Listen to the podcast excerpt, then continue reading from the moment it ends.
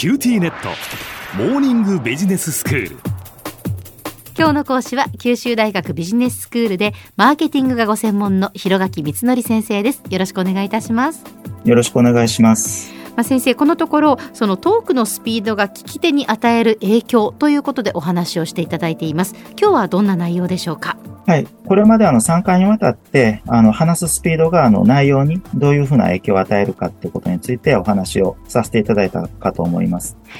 で、あの、ラジオとかテレビの CM なんかは、あの、通常のスピードより、早めの方が視聴者の関心を引いて、評価を高めるっていう傾向にありますし、まあ、それとは逆に、なんかの社会的な問題に関心を持ってもらいたいっていう風な、まあそういったメッセージを流す場合には、あの、むしろゆっくりめなスピードの方がですね、そのトークの内容により重要性を感じてもらえるっていう、まあそういったお話をあのしました。うん今回はですね、CM とか大学の講義ビデオっていったそういった一方的にメッセージを伝達するのではなくって、まあ、互いにコミュニケーションを取り合える状況では、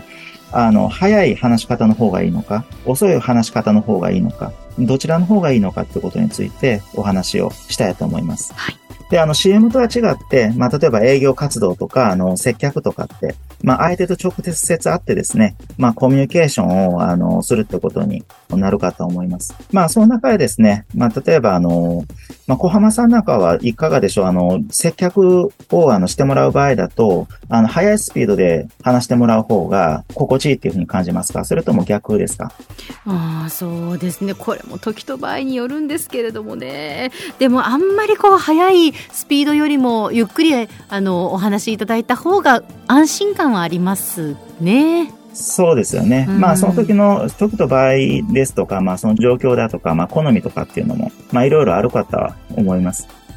ではですね、あの、こういった、まあ、接客とかにしてもそうなんですけれども、あの、早い話し方の人の方が評価が高くなるのか、そうではないのかってことについて、あの、いくつかあの、研究が行われてるんですよね。はい。今回ご紹介する研究なんですけれども、フェルドスタインとドームとプラウンっていう、まあ、3人の研究者が行ったあの、実験について、あの、お話をしたいと思います。はい。で、あの、アメリカの大学生のあの、男性17名と女性28名を被験者にして、彼らにですね、あの、ショートスピーチを聞いてもらったんですね。うん、で、これはあの、事前に準備した被験者とは別の6人から集めたスピーチだったんですね。はい。で、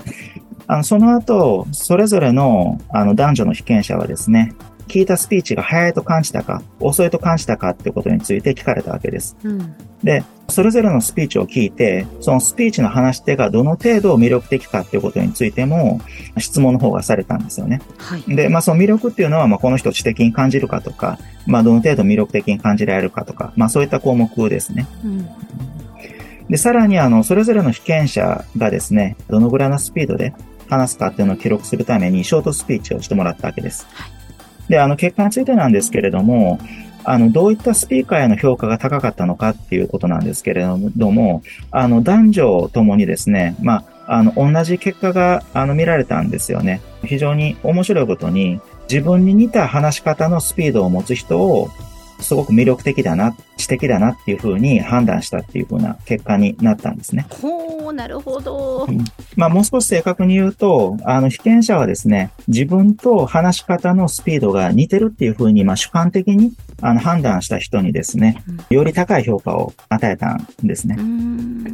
やっぱり自分に似た人っていうのにはこう親近感が湧くっていうか好意的になりますよね。そうですよね。えー、あの、まあ、これはあの、類似性の原理っていうふうに言われるあのものなんですけれども、うん、まあ、簡単に言えばあの人って自分と似た人に好意を持ったり、まあ、高い評価を与えるっていうものなんですよね。えー、まあ、このあたりすごくあの、有名な話だとあの思います。はい。で、えっ、ー、と、営業のテクニックであの、新規のお客さんとあの話をするときは、まあ、例えば共通の趣味とか、まあ、出身地とか出身校が同じだとか、まあ、そういった何らかの相手との共通点を見つけるっていう、まあ、そういったテクニックがあるんですよね。えーで、まあそうすると、あの、お客さんの方もなんとなく、まあ自分に親しみを感じてくれたりするっていう、まあそういったものですよね。うん、で、あの、これって実を言うと、あの、そうやって効果があるってことは、あの、研究結果が裏付けてるんですよね。例えば、あの、ミシガン州立大学のコンドンさんっていう人と、まあ、テキサス大のプラノさんっていう、まあ、2人の研究者が行った実験なんですけれども、あの、226人の学生に、まあ、子供のしつけの方針だとか、大学教育だとか、外国の映画の好みだとか、まあ、そういった12個のトピックに対して、あの、考え方を、まあ、調査したんですね。で、その後、それぞれの被験者は、他の人の回答表を見せられて、で、その見せられたあの人に対する印象を聞いたんですね。はい。まあ、その結果なんですが、あの自分との類似度があの高ければ高いほど、その他人に対する評価が高くなるっていう傾向が見られたんですね。うん。で、例えばあの7点満点で自分との類似度が33%しかない人に対しては、7点満点で平均で2.8点しかあの被験者っていうのはスコアをつけなかったんですよ。はい。で、それに対して、あの、類似度が67%であれば、スコアは7点満点で半分以上の3.9点で。で、類似度が100%の間に対しては5.5っていう高いスコアをあのつけたんですね。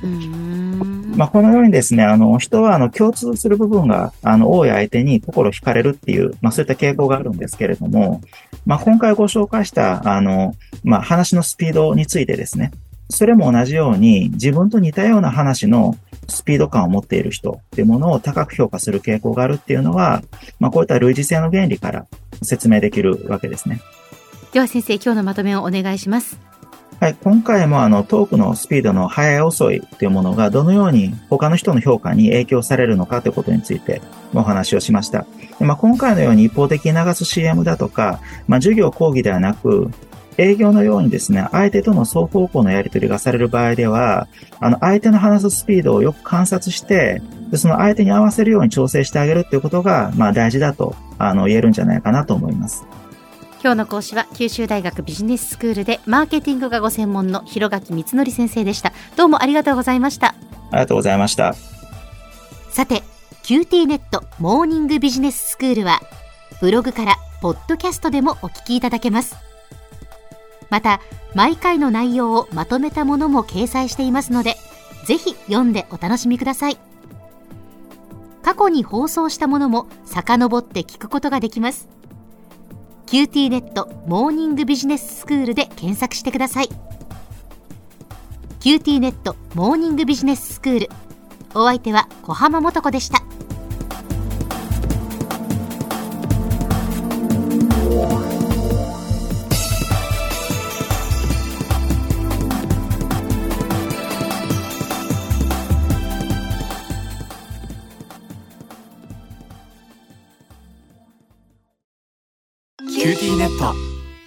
私を捨てて他に乗り換えるの？君は僕には高嶺の花すぎたんだ。それに彼女はありのままの俺をそのまま受け入れてくれるって。今お使いのスマホそのままで。乗り換えるならキューティーモバイル。